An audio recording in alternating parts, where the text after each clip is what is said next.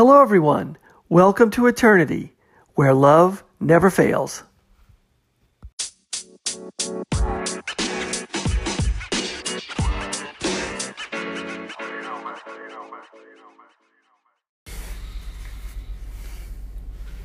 Hello, everyone. Thanks for listening. This is the Eternity Bible Study Podcast, where we walk through the Bible together every weekday, Monday through Friday. We're podcasting from here in the United States and in Zambia with a goal to share our thoughts and encourage one another as we read God's Word together, verse by verse. My co host in Zambia, Matali, and I are both listening to Through the Bible podcast and then sharing our thoughts and encouragement with you. From America to Africa and everywhere else, God is in control. As always, our attribution goes to Through the Bible with Dr. J. Vernon McGee. So if you've ever wanted to try to read the Bible every day, we hope you can join us. We're regular people, just like you, trying to learn more about God and walk in step with His Holy Spirit. So if you have your Bible, feel free to read along, and if not, no problem. We'll try to put it all together for you. So let's get started. Well, everyone, we are at uh, Third John today. We're closing out Third John. What a great book! Um, we'll start at verse eleven and uh, finish it out. Um, um, verse 15. So let me read uh, these verses and then we'll uh, uh make some reaction comments there. Verse 11 Beloved, do not imitate evil, but imitate good. Whoever does good is from God. Whoever does evil has not seen God. Demetrius has received a good testimony from everyone, and from the truth itself, we also add our testimony. And you know that our testimony is true. We'll stop here and we'll ask a few questions. This is probably John's final letter is, is he's probably written the um, the epistle of John, you know, like Matthew, Mark, Luke, and John. He's probably already written that. Um, he's probably written the book of Revelation already. And these last little letters, first, second, and third John, are just like little personal letters at the end. He's he's an old man now, probably. And this is his final letter. He's talking to these people at this church. And of course, he's been talking about in the first two letters of, uh, you know, First John, Second John. He's been talking about God's love and then God's truth, and how that love and that truth are working together. If you had to get a letter from somebody about Christian faith, these three little letters would teach you so much, right? I mean, he's encapsulated the gospel message how did the gospel message start? Well, it all starts with God's love, right? You're beloved. That one little word in verse 11 sums a lot of it up.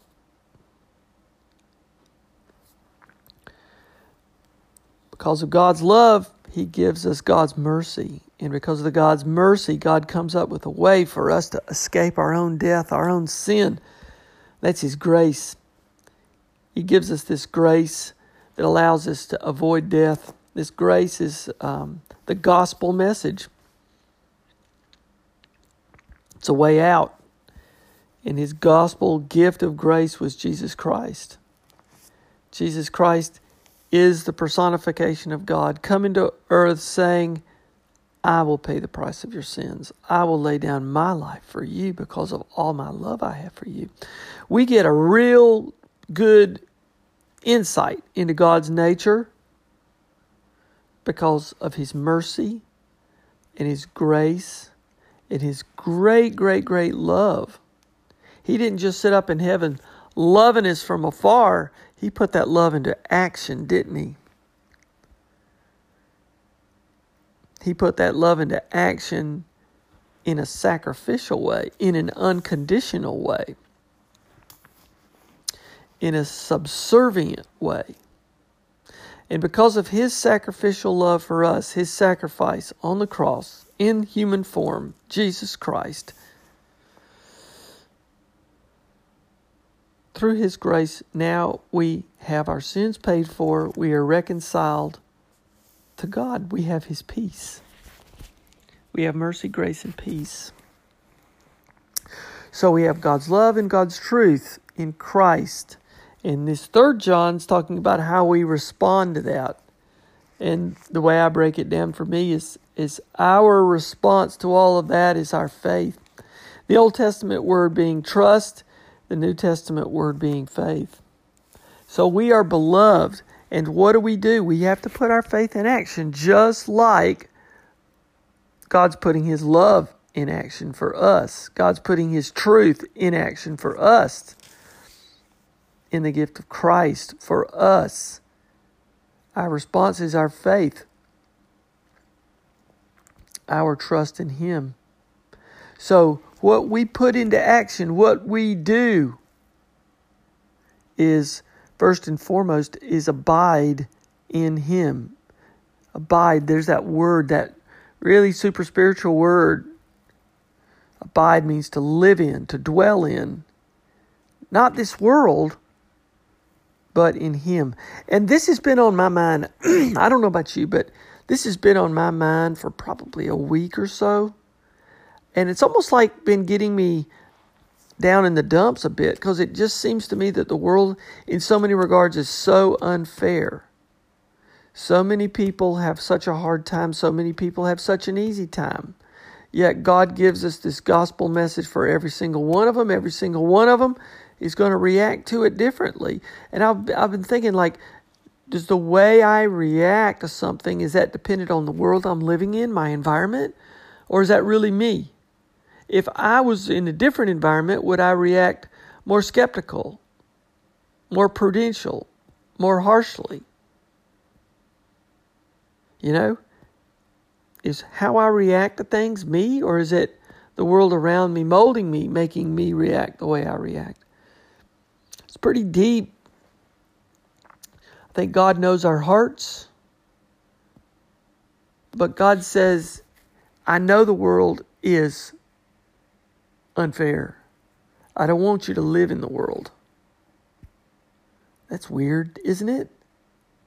No, it's really comforting when you think about it. You're not living in the world, you're abiding, you're living in Him. You don't have to live in this world with all its politics and with all this unfairness. Everybody seems to have an unfair shake.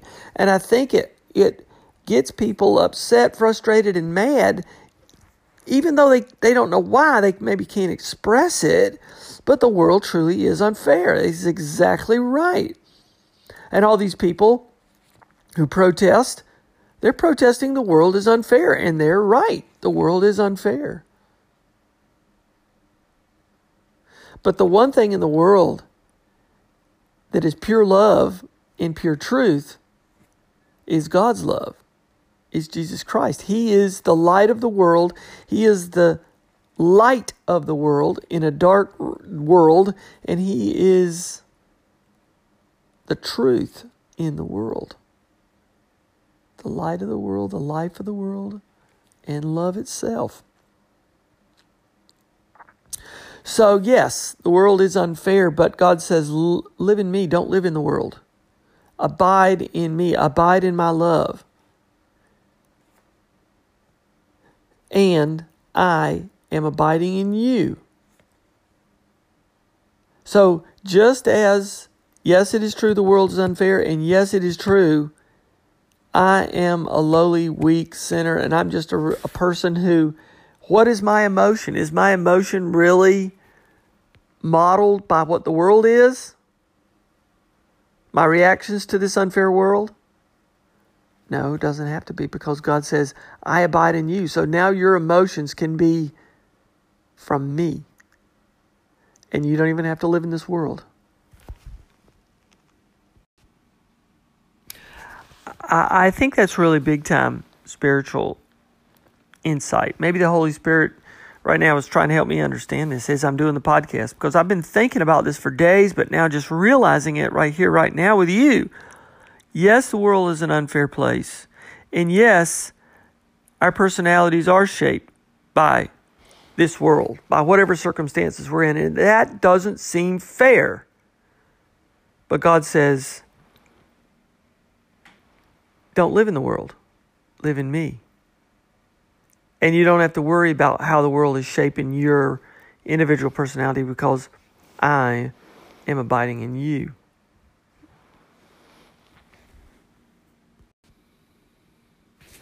I think that is such a deep insight, this abiding relationship.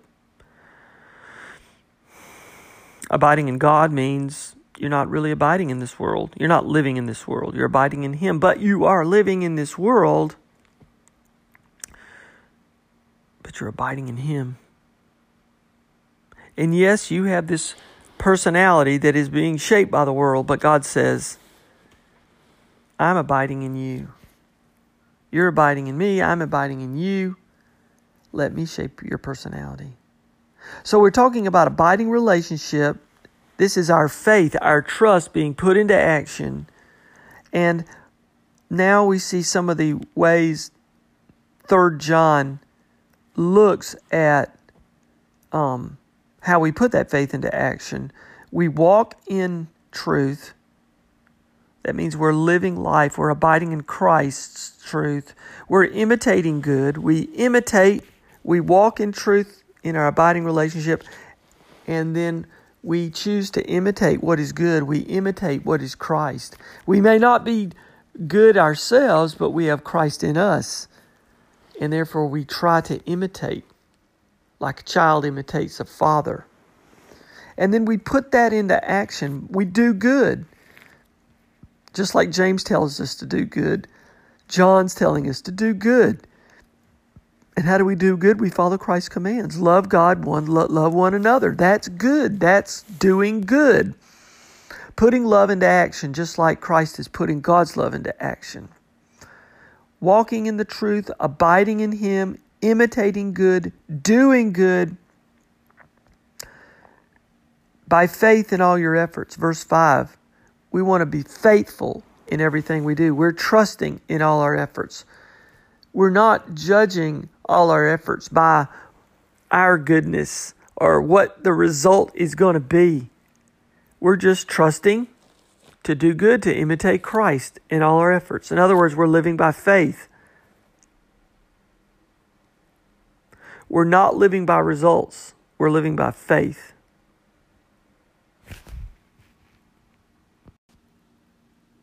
So, living by faith in your efforts, you're not living by whatever the results of the efforts are, the outcomes of the efforts, or the success of the efforts. You're living by faith. Faith that God tells you to love as He loved. Now, that love may fall apart on the other person, but God says, Leave it to me. You're not the one doing it, it's my word, it's my love in you. You're abiding in me, I'm abiding in you. You're walking in the truth, you're imitating good, you're doing good, and all your efforts are by faith. That's it, by trust. To be worthy of God, worthy of God. That's a goal, isn't it? And examples that he gives is to show humility and show hospitality. Humility, hospitality. That's how you put that love into action, right? Humility towards others, hospitality for others. And then he talks about avoiding sin. And he he gives this example of this guy named Diotrephes and I'm calling this sort of the Diotrephes complex. Diotrephes was probably a complicated, quirky person in the church. He's in the church, but he's not helping the church. The Diotrephes complex. And he's saying avoid these kind of sins. Don't imitate what's evil, imitate what's good because these things, these traits are not of God. They're a, and when they're not of God, they're they're of the world. They're evil. Evil lives in the world. And they'll inhibit you from being effective. They'll inhibit you from being worthy or showing humility or hospitality. They'll inhibit your faith or your ability to do good or to imitate good. They will disrupt your walk in truth. they will in- inhibit your abiding relationship with the Father. It would be silly not to talk about them. Everybody wants to talk about the lovey dovey, right? They're so important.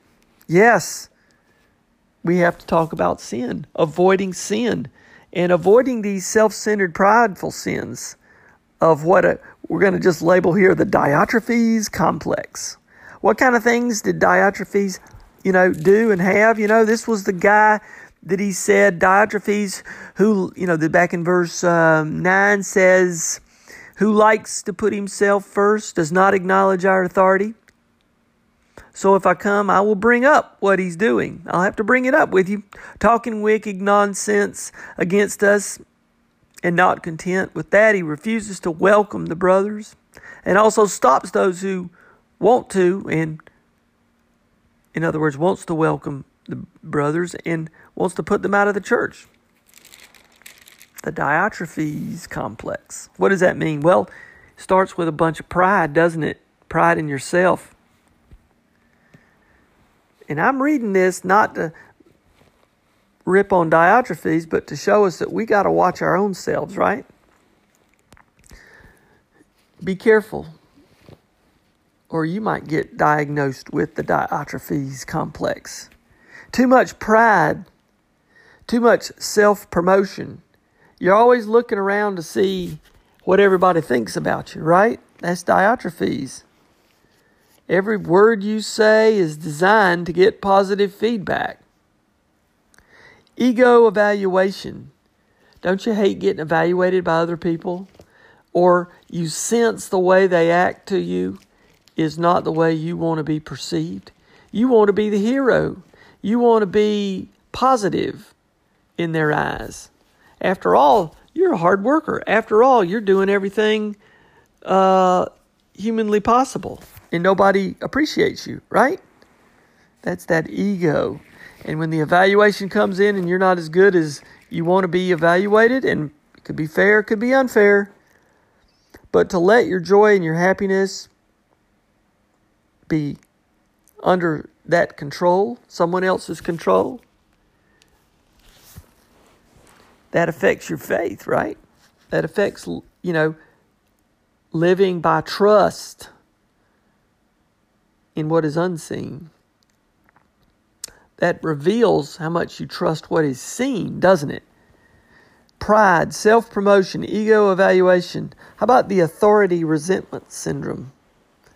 People, your boss or somebody over you, or maybe it's your mom or dad, somebody who's over you. There's a basic resentment I think we all have of anybody in charge over you, especially because you know deep down inside they can't be ultimately fair because they can't see your position. And I think ultimately that comes down to we're all created. We know we have a Heavenly Father. We may not acknowledge it, but we want somebody to understand our situation. And the ir- irony is for all of us that there is somebody who knows our situation and who does appreciate who we are and does love us unconditionally. We want that. But yet, many times we can't acknowledge that it's God. We have this authority resentment syndrome that makes us want to protest or be really resentful or be paranoid or be argumentative, we can't acknowledge one who loves us and does understand our situation. And this authority resentment syndrome that Diotrephes had, he was so resentful for anybody coming in uh, having any kind of authority that it, it's jealousy on display. It's a form of jealousy. To resent someone else's authority is to be jealous of that authority over you. Fear of feedback. Feedback is one of the hardest things to give and one of the hardest things to get. You try to give feedback in a way that will encourage the other person, but you can always watch the other person fading if the feedback sometimes is honest. And when you get feedback, it's the same thing. You know it's not, you know, you know it's never accurate. It's the, and half the time the feedback is given fast because the other person doesn't really want to have to give feedback. Or sometimes they do, but it's unfair feedback. We all want fair feedback, but we never get fair feedback. The only fair feedback we're going to get is from the Father in heaven. He'll give us the right feedback because He knows us 100%. How about this one in the Diotrephes complex? Threats to self identity. When people come in, maybe they have even better skills than you do. And that's threatening to you, isn't it? Maybe they're younger, more attractive, more apparently successful, or they have skills that you don't even dream of having. That threatens your self identity. That demotes you without anything being said. Diotrephes was very well aware of all that. The Diotrephes complex also, because of all these pride, self promotion, ego evaluation, authority resentment syndrome, jealousy, the fear of feedback, the threats to self identity.